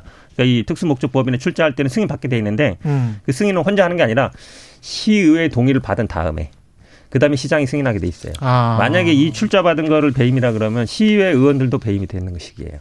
성립 안 되죠. 그러니까 지금 문제는 거구나. 그 출자 자체가 문제가 아니라 예. 민간 사업자 공모할 때 그거를 민간에 너무 과도한 이익이 돌아간 거 아니냐. 예. 그걸 배임으로 하는 건데 예. 만약에 이게 지금 다 사후적인 판단이거든요. 그렇죠. 한마디로 얘기하면 그때 이만큼 민간이 가져올 수 있었는데 공익이 가져올 수 있는다 하면 어떤 결론에까지 이룰 수 있냐면 민간이 가져가는 돈이 0원이 돼야 배임이 안 될 수도 있어요. 극단적으로 얘기하면. 시장경사에서 사후적으로 지금 판단해서 예. 땅값이 예. 뭐 1,500억 이상 될 수도 있고 분양값 나올 수 있고 다 이렇게 얘기하는 거거든요. 그러면 공공이 더 가져왔었다는 얘기잖아요. 예. 더 가져왔다는 얘기인데 사실은 이 두 사업체가 있는데 돈을 어떻게 나눌 거냐 문제는 여러 가지 방법이 있어요. 고정이익으로 가져갈지 5대5로 할지 아니면 7대3으로 할지 여러 가지 방법들이 있는 거거든요. 그 논의 과정 중에 있던 것인데 그거 자체를 만약에 배임이라 그런다 그래버리면 민간이 이익을 못 가져가게 만들어야 돼요. 공공사업으로 하지 않는 한 배임이 될 수도 있다. 극단적으로 한다 그러면 저는 뭐 그런 논리도 성립할 수 있다고 봅니다. 예. 네. 일단 우리 법원이 배임과 관련된 판례에서 소극적인 손해도 손해다 이렇게 보고 있어요. 그러니까 예. 꼭 적극적으로 내가 어떤 손해를 입지 않아도 예를 들면 지금 검찰이 보고 있는 것은 1,400만 원 평당인데 예를 들면 그걸 1,300만 원으로 보기 때문에 이것이 그만큼의 소극적인 손해가 있고 651억은 그래서 확정적인 배임이라고 보는 거예요. 아. 플러스 알파는 여기 시행에서 그 시행에 따른 수익이 어느 정도 났는지는 아직까지 정확히 계산하기가 어렵다. 왜냐하면 이것이 현 변호사님 말씀하신 것처럼 그 당시에 생각과 실제 시행에서 그것을 수익을 분양을 받았을 때 얻는 네. 수익이 확정되기가 어렵기 때문에 그런 거거든요. 예. 그래서 일단 돈을 안 받았다고 완전히 무죄다라고 보기는 어려워요. 근데 또 이재명 시장 그 당시 전 시장 측에서 입장에서는 순수한 정책적인 판단이다라는 얘기를 하거든요. 예. 정책적인 판단이라면 또 배임이 되기가 어렵습니다. 예. 그러니까 이재명 전 시장 측이 지금 후보 측에서는 나는 그때 정책적인 판단을 했고 예. 그 당시에 성남시의 가장 이익을 얻을 판단을 한 것이다라고 한다면 이게 배임이 되기가 어려워요. 근데 이제 검찰 입장에서는 그 당시에 판단했을 때는 무조건 확정적인 수익이 날 거라고 봤고 그 당시는 이제 판결 마지막 당이고 또 말씀드린 것처럼 그 당시에 재판을 받는 과정에서 이재명 그 당시의 시장도 이거는 전쟁이 나기 전까지는 이익이 나오는 것이고 나의 최대의 치적이다라고 얘기를 했기 때문에 예. 일단 이익이 나는 데에서 왜 그러면 민간에게 이렇게 추가적인 이익을 주는 것이냐 이 부분을 또 검찰은 보고 있는 겁니다. 결국은요. 제가 자꾸 결과론적이라고 얘기하는 게 이제 평당 1,300이 됐거나 1,400이 됐거나 1,500이 됐거나 이거는 당시에 그 사업 응모하는 사람들이 다 달랐어요. 그럴 수밖에 없거든요. 현금 예. 플로를 취할 때 이거는 평당 1,400이기 때문에 우리는 얼마 남는다. 예. 1,300이기 때문에 1,500이기 때문에 다 예. 보는 거 있거든요. 예. 예측치예요. 그렇죠. 지금 와서 보니까 그게 뭐 1,500, 1,600이 됐다. 예. 그럼 당시에 왜 1,400으로 고정해서 이익만 가져가느냐 이렇게 얘기하는 거거든요. 그게 어찌 보면 그게 1,400이 될 수도 있고 나중에 700이 될 수도 있고 지금 와서 보니까 땅값이 올라서 2,000이 됐다. 이 얘기를 하는 거랑 마찬가지예요. 그러면 예를 들어 지금 당장 대장동에 아파트를 사도 되느냐 물어보는 거랑 똑같아요. 아파트 그러면 예를 들어서 5년 후에 6년 후의 일이죠. 예. 지금 대장동 들어가서 만약에 아파트 사야 됩니까 말아야 됩니까 물어보면 사람들이 다 못해요. 꼭지인 것 같기도 하고 아닌 것 같기도 하고. 근데 5년 후에 주고 보면 올랐어요 2배로. 예. 그럼 왜 그때 당시 안 사라고 했냐. 왜 지금 만약에 평당 뭐 3천이다 그러면 왜 3천만 원만 그때 줬냐라 한 얘기랑 같은 얘기예요. 그러니까 1,400이냐 1,500이냐 1,300이냐는 당시의 예측치였다. 예. 그리고 지금 와서 보니까 많이 올랐으니까 그 차액만큼 배임이다. 라는 건 제가 보기에 성립하기 어렵다는 얘기예요. 그 전현직 대변인, 대검의 대변인들에게 그 휴대폰 그 포렌식 해가지고 그 포렌식한 자료를 공수처에 대검이 넘겼는데 이 감찰 수사는 아니고 대검에서 한 거는 이제 감찰인 것 같은데 이것도 압수수색 영장이 꼭 있어야 됐던 겁니까?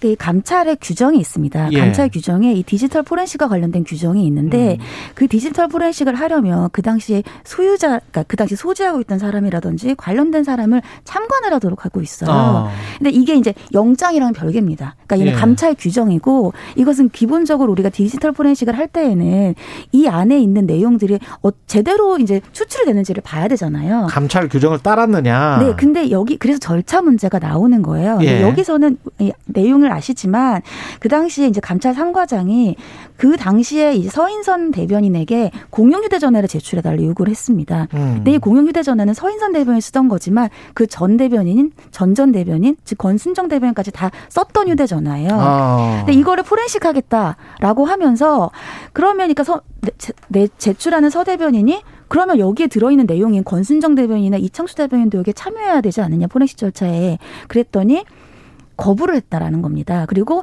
그냥 일반 행정 직원만 참여한 자리에서 포렌식을 했다. 이렇게 얘기를 하고 있고 또 여기에다가 이제 이미 제출이라고 얘기하는데 이건 좀 보도가 내용이 다릅니다만 서 대변인은 내가 이거를 이미 제출을 하려고 했던 게 이미 제출하지 않으면 그것도 바로 감찰 대상이다라고 얘기를 해서 이미 제출했다는 거예요. 즉 이미 제출의 형식이긴 하지만 사실상 이미 제출이 아니다. 이 두 가지의 지금 포인트인 것이고 가장 중요한 건 이제 말씀하셨지만 영장주의를 훼손하는 것이라는 얘기가 왜 나오냐면 그 당시에 공수처에서는 이 고발 사주 관련된 재판을 그러니까 수사를 하고 있었는데 손준성 검사에 대해서 체포영장 기각됐죠.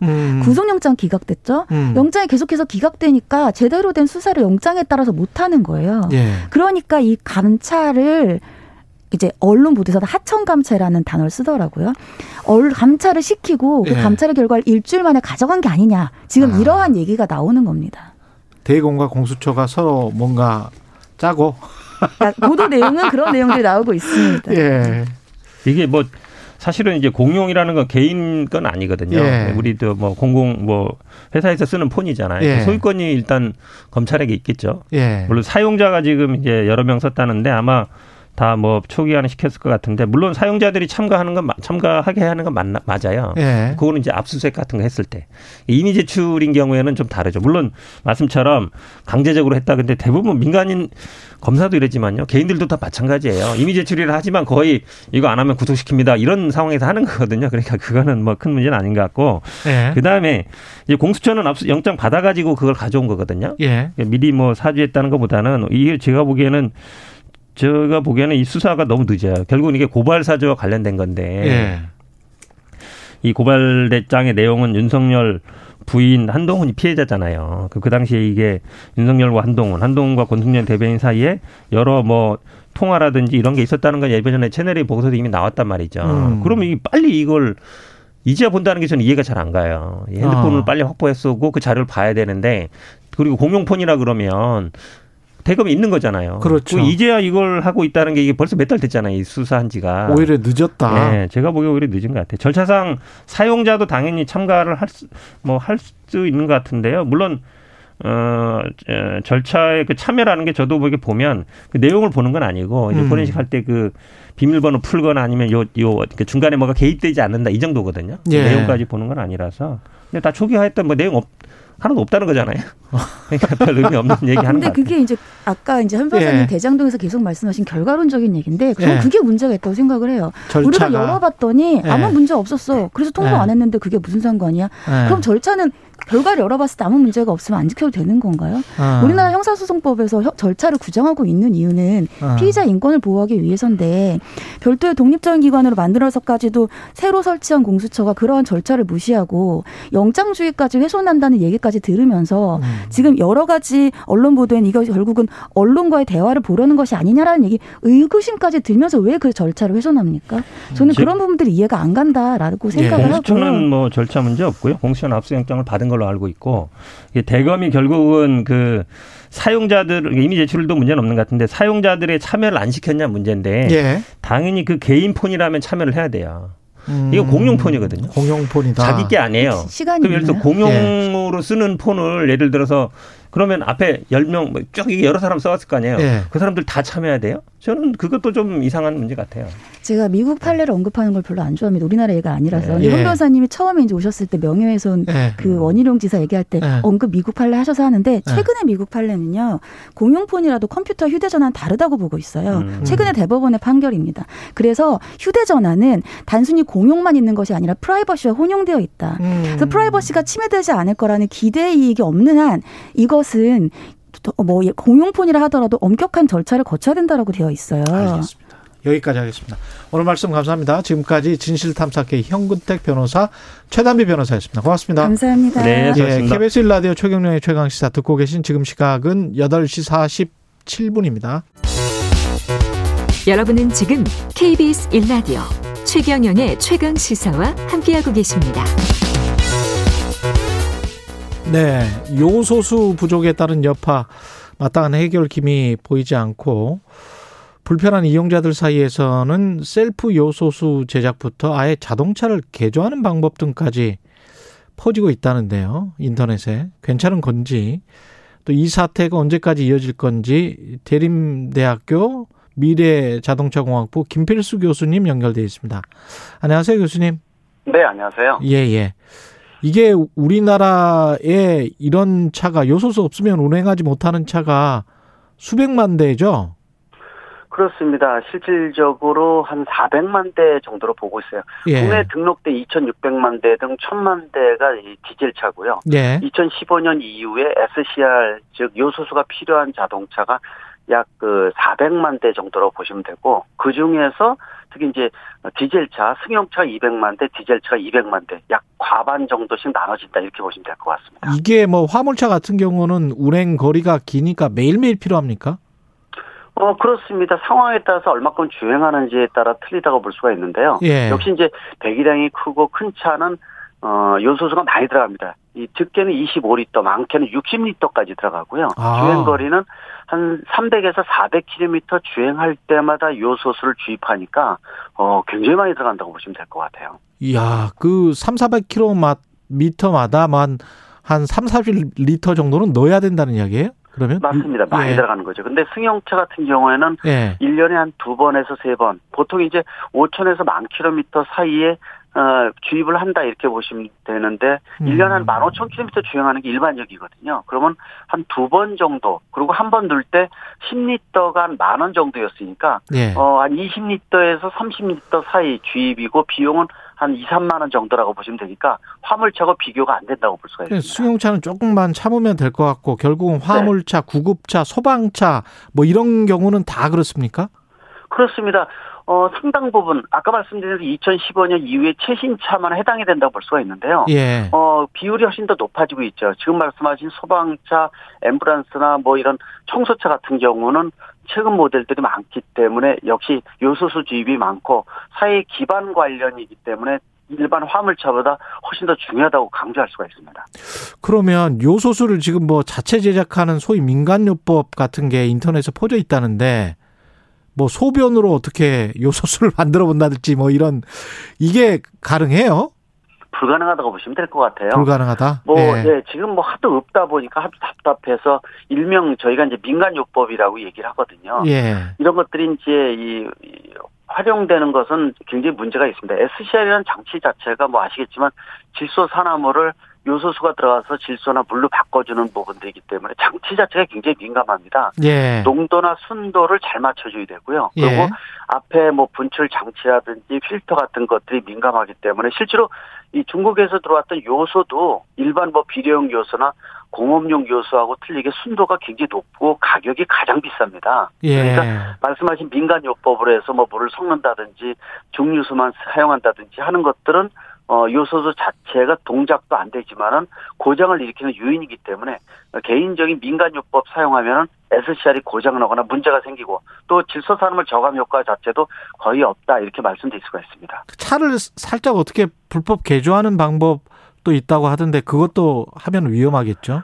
위험합니다. 실질적으로 예. 민간에서 트럭을 개인적으로 한 200만 원 내외를 들여서 고치는 경우가 종종 나오고 있거든요. 예. 이 그런 부분들도 실질적으로 이 차가 하드웨어적인 것도 그렇지만은 특히 소프트웨어적으로 시스템이 연결돼 있습니다. 뭐 예. 엔진하고 연동이 된다든지 하는 거기 때문에 차마다 그 시스템들이 다 틀려서 여기에 걸맞게끔 제대로 바꿔주지 않으면은 SCR만 작동이 안 되는 게 아니라 다른 것들도 고장을 유발시키거나 문제를 일으키기 때문에 사적으로 소프트웨어를 손을 댄다든지 해서 개조하는 것도 역시 불법이고요. 아시겠지만은 대기환경 보존법이 1년 이하의 징역 그렇죠. 또는 1,000만 원 이하의 벌금 굉장히 강합니다. 예. 그런 측면에서 뭐 이런 민간요법 나오는 것도 그만큼 답답하고 구하지 못하고 절박하니까. 생계형 트럭 같은 경우에는 더더욱 못 구하니까 문제점이라고 보고 있는 것이죠. 산업용 요소수를 이게 자동차용으로 어떻게 만들 수 있는 방법은 있습니까? 어떻게 보세요? 지금 뭐 주관 부서인 환경부에서 예. 아마 며칠 내로 이 조사가 나올 것으로 보고 있습니다. 예. 이것도 이제 답답하니까 요소를 그 고순도 요소를 못 구하다 보니까 이 시장에 지금 들어와 있는 이 공업용 요소를 바꾸는 것도 역시 말씀드린 대로 불순물이 상당히 많거든요. 이거 한번 이 방법을 걸러서 차에 직접 집어넣어서 SCR이라든지 또는 이 대기 질소산화물 저감 효과가 과연 있는지 없는지 이런 것들을 최소한 기간을 잡아서 확인하는 절차가 좀 중요하겠고요. 두 번째로는 예. 지금 들어와 있는 공업용 요소가 얼마큼 여분이 있는지가 중요합니다. 예. 하루에 사용되는 이 차량용 요소수 자체가 하루에 600톤에서 최대 800톤이라고 얘기를 하니까 예. 엄청납니다. 톤입니다. 그러니까 한 60만 리터에서 80만 리터 정도가 사용되는 부분이어서 얼마큼 공업용 요소가 여유가 있는지도 중요하다고 말씀드릴 수가 있죠. 결국은 가장 현실적인 방안은 중국에서 빨리 수출 규제를 푸는 수밖에 없는 거 아닙니까? 맞습니다. 그 얘기도 지금 나오고 있습니다. 예. 중국이 석탄 금지되면서 자체적으로 마련하는 요소가 적다 보니까 수출을 예. 까다롭게 하면서 거의 수출 못하게 만들었는데 중국에서 그런 반응이 나오는 것 같아요. 우리나라에 끼치는 영향이 이렇게 클 줄 몰랐다라고 얘기를 하는데 물론 이제 우리가 잘못이죠. 97%라는 한 국가에서 그렇죠. 모든 것을 맡겼다는 것 자체가 잘못된 부분들인데 이거 재개 빨리 해야 되고요. 예. 뭐 동시에 뭐 다른 국가에 생산하는 인도네시아나 러시아라든지 베트남 여러 국가에 생산하고 있거든요. 예. 여기서도 지금 당장 가지고 들어온다고 하니까 예. 수출 다변화뿐만 아니라 뭐 가장 가까운 중국에서 재개해 준다면 문제는 해결되지 않을까 이렇게 보고 있습니다. 이게 언제까지 이런 현상이 나타날 거라고 보십니까? 지금 자체가 시간이 상당히 갈 거라는 겁니다. 벌써 예. 부족 현상이 나타나고 있고 재고 물량이 소진되고 있어서 이 물량을 채워줘야 되기 때문에요. 그리고 예. 지금 들어오는 요소가 아직 없습니다.